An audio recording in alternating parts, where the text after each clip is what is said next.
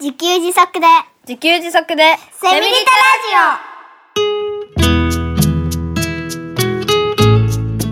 この番組はパーマカルチャー研究所の三つくりゆうきが自給自足で幸せなセミリタイヤ生活を送る知恵をお届けします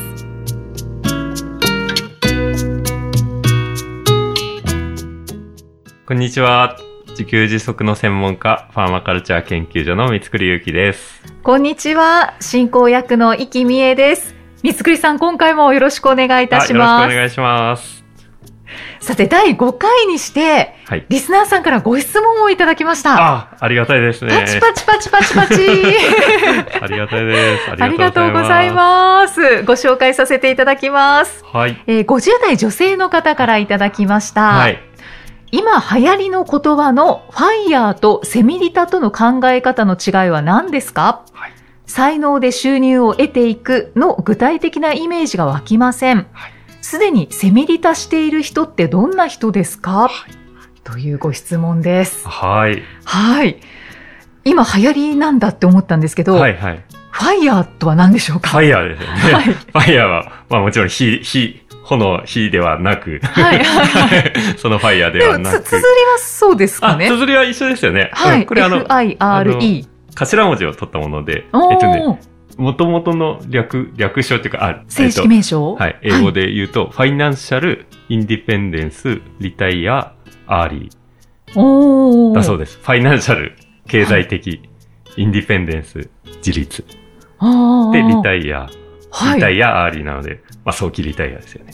早期リタイア、あ、と、セミリタイアとのはいはい考え方の違いは何ですか、というご質問ですね。ということで、ね、なんか、ファイヤーっていう言葉が最近出始めていて、はいこの経済的自立をして、早期リタイアしましょうっていう、なんかアメリカから来た、あの、ムーブメントというか言葉のような。なんですけど、僕もね、その本を読んだわけではないんですけど、はいネットで調べると、なんかそんな感じのようですね。ああ、なので、うんまあ、はいセミリタイアとね、あの、ちょっと似てるようなところもあるそのうで、ですね、そうですね、は違いってあるんでしょうかね。まあなんか、これ解釈かなって思うんですけど、はい。えっと、僕がファイヤーをいろんなネットで調べたところによると、はい。あの、お金に着目しているかなと思います。おーうん、、で、すごい簡単に言うと、資産を運用して、はい。そしたら、なんか、運用益、うんうん資産運用による利益が出るので、それが生活費を上回っていれば、あの、働かなくていいよね、ああ。いう考え方のようですね。だから、はい、なはんい。か、もうちょっと具体的にすごい数字を言うと、なんかね、例えば、年間の生活費が300万円かかるとしたら、はい。資産を7500万円あって、はい。それをなんか株とか投資信託とかで運用して4%の利益が出ると、それが300万円になっるてっていうような。計算があるんですけど、はい、はい。うん、そういう、なんかね、そんなイメージらしいですね。あーそれはファイヤーというはいものが、はいはい。うんうんうんうんうんまあちょっと違ったら申し訳ないですけど、僕が、はいあの、いろいろネットで調べてる感じではそんなところですね。ううんうんうんだか、ら、結局、じゃあそのお金どうやって貯めるんだとか、どういうふうに運用したら4%ぐらい利益を確保できるのかっていうことを話しているのが FIRE のイメージかなと僕は解釈しました。うんうんはい。うんはい。となると違いは、まあ、なんかなんとなくは分かってくる感じはしますけうどん、そうですね。なんか僕が見た感じ、FIRE はお金だけを見ているあの印象がありましたね。うーん、で、まあ、セミリタイアなんですけど、はい、えーこれもね、別にセミリタイアって辞書に載ってる言葉じゃないんですよね、実は、ね。ああうん、ぞで造語、うん造語。ですかね造語というか、何ですかね。まあなんかの自然に自然に使われてる言葉はいはいみたいですけど、えっと、いろいろ調べたらですね、僕はこの言葉、これね、確か大和証券のホームページに載ってたような気がするんですけど、はいセミリタイアの説明がはいはい。会社を辞め、自分の自由な時間、生活を大切にしながら、必要な分だけ仕事をするライフスタイルっイルうんうんうんうんて書いてあるんですよね。はいはいで、これ、これあの、セミリタイアは仕事するんですよ。ああああ、はいはい。だから、うん、僕その、その定義いいなと思って。はいはいはい。だから、仕事をする、会社を辞め、で、自分の自由な時間、あの、生活を大切にするんだけど、仕事ももちろんするよっていうような、うんうんうんそれがセミリタイヤかなと思っていまああ、なんかゆとりを感じますねす。ゆ。とりを感じましたね。 はい。セミリタイヤの方が。うん。なので、あの、7500万円も貯めなくていいわけです。 で、で、自給自足でセミリタイヤなので、えー自給自足してれば、まあ、それだけで、それだけで、暮らしは、とりあえず自分で作りながら、そうですね。あの、仕事も自分で作りながら暮暮らしてい。くっていうようなニュアンスがありますね。 なんか今ご紹介いただいた言葉、そのまま三つくりさん当てはまってますよね。あそう、そうで すかね。はいはい。もうまさしく、遊母同学ってい遊母同学う感じですよね。うん。あの、遊母同学が僕は自給自足でしてみリタイヤだと思ってますので。はいは。はいイコールですよね。まあだから、あの、もちろん仕事を自分でするんですよね。うんうん。で、はい。これ僕も思うんですけど、イキさんもセミリタイヤじゃないか。 私ですか。私、いやー、勤めではないですもんね。あ、まあのそうです個ね。人、個人での仕事個人事業主ですねお仕事ですもんね。うん。で、個人で、一応まあ自分のペースではい。仕事をね、スケジュールも組めるっっていう意味で言うと、もうイキさんもセミリタイヤなんじゃないかな。あ、そうなのかな自覚がなかったです。だけど、そうですね。考えたら、三つくりさんと同じような状態かもしれないですね。そうですよね。うん。僕も個人事業主ですから。はい、はい、はいはい。で、自分でスケジュールを組んええで、えええ休みたいと思った日は休みにしえて、できますもんねっ。てやってます。ええええはい。先日、通勤ラッシュに巻き込まれて辛かったって言って、そうなんです。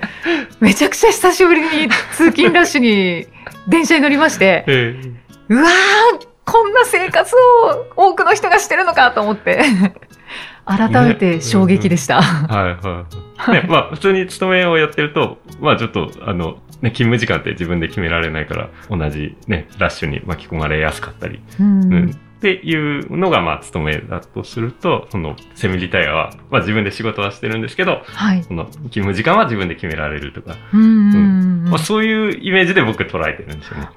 ああ。となると、個人事業主は、まあ、セミリタイヤ的なああ、だと思ってます。うんはうんい、うんうんはい。で、あ、で、あの、この方のね、ご質問にもあるんですけど、才能で収入を得ていくの、具体的イメージ。うんうんそうですね。はい。イメージが湧きませんはい、と。はい、湧きませんよ ね。で、えーっとで、まあこれ、才能っていうと、なんか、才能ってどんなイメージありますか才能は、特殊な気がしますね。特殊な気がします。。はい ね、なんか、みんながだ才誰を能誰をを持思い浮かべるってるのかなっていう。あ、だ誰を思才い能浮のかあべるるか人、みたいな。才能のある人。まあ、芸能人 あ、はいはいはい、芸能人とかね。芸能人とか、あと、会社の経営者とああ、か、なるほど、なるほど。そうですね。まあ、あとは芸術家あ、はいはい、はい。ですかね。なんかそういう特別なイメージがありますよね、才能。そうですね。はいはい。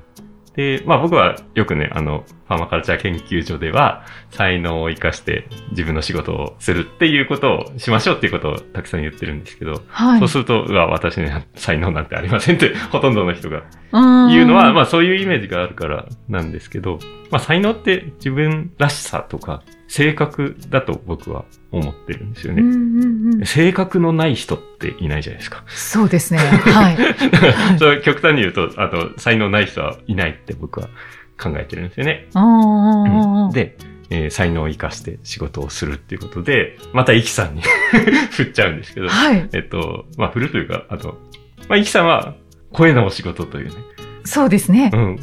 という、声、 もう声が綺麗とか、あの、はっきり喋れるとかっていう才能を生かして、はこいの仕事をされてるんじゃないかなと思うんですよね。ああ、そうですね。そうですね。ど、どうなんだろう。まあ、結果的にそうなってますね。えー最初は自分で気づいてなかったんです。あ、はいはいはい。はい。その、声がいいよとかう、んなんかハキハキ喋るのは、あの、声の仕事に向いてるよとか、えーそういうのは後から言われ始めたことであ、ーまあ、目指し始めたのは、いいなと思ったので、うんこの仕事いいなと思ったから目指し始めたんですけど、はい。ね。そうですよね。はい。で、多分、声の仕事いいなって思う人ってかなり少数派なはずなんですよね。おー、だからもうそこにゃ着目してるっていう時点で、イキさんの才能だと思うんですよね。あー、普通なんかラジオオとかって、ただ聞くもので、へーって、ただ聞いて、はははって笑ってたり するだけで、この喋る人になりたいなとかって思って聞く人ってほとんどいないと思うんですよ。あー、そこに着目してしまうということが、もうすでにイキさんの才能だとだと思うんね。ですよね。あーうんなんかそう考えていくと、まあ、才能ない人はいない。あーあー。要はその、全く趣味がないとか、はい、はい。うんそんな、あの、人はいない。まあ、何か、なんか、その人だからこそ、着目してるものとか、うんうん興味のあるものとかって絶対違ってくるので、まあ、そうそういうものをですね活かすって感じですよね。うんうんうん確かに好きなものってすごくハマってあの人よりも詳しくなったりとかそうですね。いろんなことをこう調べたりとはい、かはい。しますよね、それでより自分のものになっていくのでうんうんその才能を生かして何か仕事にするっていうのは、自分も楽しいしそうですそよれでね。お金も入ってくるっっていうのはすごく素敵なことですよそうね。ですよね。うん。だからもう、あの、イキさんを皆さん見てくだ さいっていう。いや うんす見本になるかわからないです けど、まあでもこういう生き方もあるかなとは思いますけど。で、あの、まあ、そう言ってもやっぱり才能わかりませんっていう方がいっぱいいると思うので、うんあのまあ、一つの見つけ方というか考え方にいい質問があります。はい。はい。あなたが頼まれてもいないのに、勝手にお金と時間をつぎ込みまくってるものは何ですかあー今考えていただいたら一つや二つは出てくるんじゃないですかね。はい、はい。うんね、勝手に、勝手にハマって夜中までやってるとかね。はいはい。うんまあ、なんかあると思うので、うん、そういったものが才能になると思うんですよね。うんうんうんうんは私は気づいたらラジオをよく聞いてますね。ああ、やっぱりだからそういうことになるんですよ ね。はい無意識に。うん、で、はい無意識だから気づかないかったりするんですよね、こういうことって自分でそうね。ですうねん。で、そんな、いや、ラジオ楽しいんだから聞くの当たり前じゃんみたいな。 多分自分ではそんな感じだった。はい、テレビよりラジオでしょうってんいう。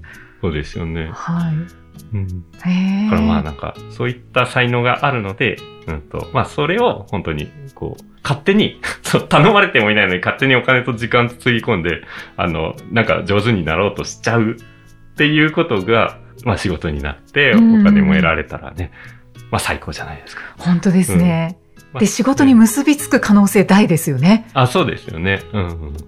そういうイメージですね。だから、えっ、と、うんこのご質問にあった才能で収入を得ていくの、はイメーい。ジ。うんうんうんそ。して、具体例として、イキさんがいらっしゃると。ねイメージ湧いてきましたでしょう待っかてき。ましたでしょうか。で、あとですね、まあ、すでにセミリータしてる人ってどんな人ですかっていうご質問もあったんですけど、はい。えーまあ、ちょっと違う観点からですね、僕がサラリーマンの頃、めちゃくちゃ人間関係に悩み、周りの人とうまくいかず、すごい本とかを買ってね、うん人間関係がうまくいく方法とかね、あの上司に好かれる38の方法みた いな、なんかいろいろあるじあゃないりでますすか。よね。そういう本はい。でひたすらね、もうなんか、何冊も本を読んで、その人間関係について考え研究し、それでもうまくいかないんですよね。うん、で、そのこと先輩に相談したんですよね。その同じ職場の先輩に。はい。お前、お前考えすぎなんだよ。そんな適当にやればいいんだよ。で平日だけ仕事して土日なんて休みだからめっちゃ遊べばいいじゃんって言ってたんですよね。はい、はい。なんか、すげえなって思ったんですよね。ああ。僕がこれだけ研究して何もうまくいかないことを、この人は多分何も考えずにうまくいってるんだなって思って。はい、はい。うん、で、僕はその時、あ、その時セミリタイアとか思ってなかったんですけど、今にして思えば、あの人セミリタイアしてるなって思ったんですよね。ほう。今もうなんか、勤めは卒業してないんですけど、はい。あの、勤めに苦痛を感じてないんですよ。うんで、別に、あ、あの、決められた時間仕事して、あの、土日はあ好きなことやればいいんだから。ほとんどなんか、あの、気分的にはセミリタイア状態じゃないですあか。はい。あ。考え方がセミリタイヤしてる。そうですね。うん。だから、あの、なんかね、うんと、僕はすごくサラリーマン勤めが合わなかったので、はい。あの、今、ようやくセミリタイアして、なんか自分らしい人生を送れるようになりました的なことを言ってるんですけど、うんあの、普通に勤めてて、その方のような、その先輩のような人が結構いるんじゃないかなと。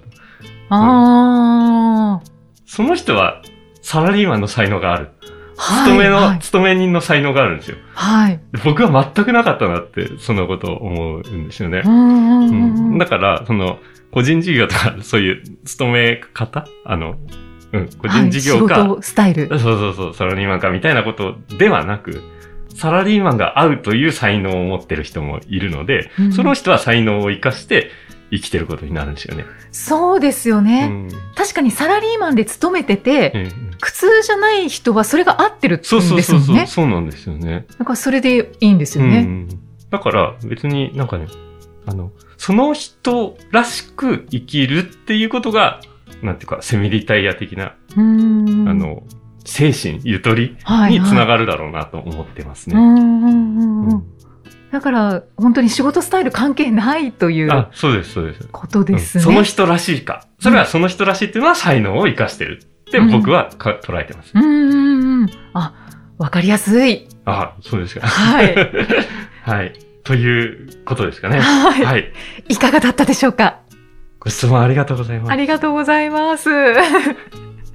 いやー、やっぱりご質問いただくと具体的なお話が出てきますね。ね、ありがたいですね。ねえありがたい また、あの、他の方もぜひメッセージ、ご質問お寄せください。よろしくお願いいたします。お願いします。はい。で、あの、ご質問いただいたんですけれども、はいメッセージも、あの、別にいただいておりますのであ、はい。はい。いつご紹介いたしますね。はい、お願いします。はい。えー、ポッドキャストネーム、かもよしこさんからいただきました。まあ、フルネームですね。はい。はい。50代女性の方です。ありがとうございます。三つくりさん、いきさん、記念すべき第1回目の配信、おめでとうございます。ありがとうございます。第1回目をお聞きになられて送ってくださったようです。えーメルマガ、講演会、本の出版など、すでにご活躍されていたところを、さらに枠を広げて、今度はポッドキャスト配信、素晴らしいです。ありとあらゆる面で、パーマカルチャーのライフスタイルを実践されていますよね。私たち家族は今、モンゴルのウランバートル在住です。マンション暮らしの今は、プランターで野菜を育てるぐらいしかできないのですが、モンゴルに来る前に住んでいたアフリカのタンザニアでの生活や、20年前にあった東南アジアのバックパッカー旅行で、便利になりすぎた日本が失った自然との共生を肌で体感しました。なので、三つくりさんの配信される情報を読んでいますと、ああ、わかるわかると、うなずけるところもあれば、うわー、さすが、そんなことができるんだ、と驚きの目で見入ってしまうことも多いです。移動中に、作業中に聞けるポッドキャストはありがたいですね。毎回楽しみに聞かせていただきます。というメッセージをいただきました。ありがとうございます。はーい。すごい。よしこさん、あの、タンザニアでね、暮らしされてたっていうことで、多分、僕がタイで暮らしてた時のような感覚、似たような感覚をお持ちだったんじゃないかなと、ううんんいうこと。で、なんか共感できるところがあるのかなっうんて思いましたね。あの、もうミスクリさんをすでに、ね、いろんな、あの、メルマガとか講演会とか、本のことでご存知の方ということですよねあ。そうですね。はい。うんうんあの、これメッセージ聞いて思い出したのは、あのタイで水シャワーしかなかったんですよね。ああーの、お風呂シャワーといえばね。うん。で、すごい冷たいなって思いながら、うえっって、こう、ね、 真水をいきなりこう頭から浴びるんで、うん。おお。って息が止まって、一瞬息が止まって、こう、短時間で頑張って浴びるんですけど、その時になんか、これが本来だよなと。お湯うがん大量に出てくるなんてね、まず信じられないことで。うんう。うんんで、で、日本に帰ったら、それができるので、いや、ありがたいなと、うん、思いつつ、この水シャワーだからこそ、なんか、自然のなんか、厳しさっていうか、んなん、なんですかね。まうんあ、ここでね、あの、言ってくださった、なんか、日本人が、日本が失った自然との共生か、っはい。ておっしゃってくださいましたけど、うんううんん、なんか、そんな感覚を、なんとなく共有できているのかなと思って、嬉しかったです。ね、本当ですね。はい。いろんな経験をされてるような感じがします よしねこ。さんすごいですよね、これ。ねえはい。東南アジアのバックパッカー旅行もえええされたことがあるというのえで、ちょっとお話も聞きたくなっちゃいますけど。そうですよね。うんまあなんかだから、一旦ね、一度でもなんかそういう不便な暮らしをすると、はいなんかすごいいろいろ考えさせられるというか、不便は別に不幸なわけではないな。うんうんうんで、大変だけど、まあ生きていけるし、あ結構その不便を工夫で乗り切る暮らしって結構面白いんですよね。うんっていうのを体験して日本に帰ってきたら、うわ、日本超便利快適、うわ、いいなって感じなんですよね。ああ、いい国だなって思うんですか ね。で、で、別に、あの、お金がなくて不便になったら、まあ、あんあんな暮らしをしてれば別に死ぬわけでもないし、結構実は楽しいしっていう感覚があるので、うん割とね、安心して生きていけるんですよね。うんうんうんはいそうですね。生活の中で工夫をするというのが、こう、まあ、ある意味安心感につながっていきますかうね。んなんか自分で工夫すればななんとかなるんだっていう経験を積み重ねるほど、暮らしが安心になっていくんですよね。うんうんそれやっぱり、あの、現代はちょっとお金に頼りすぎで、お金に頼りすぎなので、お金なくなったらどうしようっていう常にお金の不安がつきまとうんだろうなっていうふうにうん。思ってるので、うんまあ少しずつできるところを自分でやるっていうことをやると、あの、生活の安心感、暮らしの安心感が出てくるなと思ってますね。うんうんはい。ね、移動中とか作業中にポッドキャストを聞いていただけるみたいでありがとうございます。ありがとうございます。これからもよろしくお願いいたしおま願いす。します。そしてこの番組ではこのようにメッセージやご感想を随時お待ちしています。エピソードの説明文に記載のパーマカルチャー研究所ホームページのお問い合わせフォームからお気軽にお寄せください。三つくりさん、今回もありがとうございました。はい、ありがとうございました。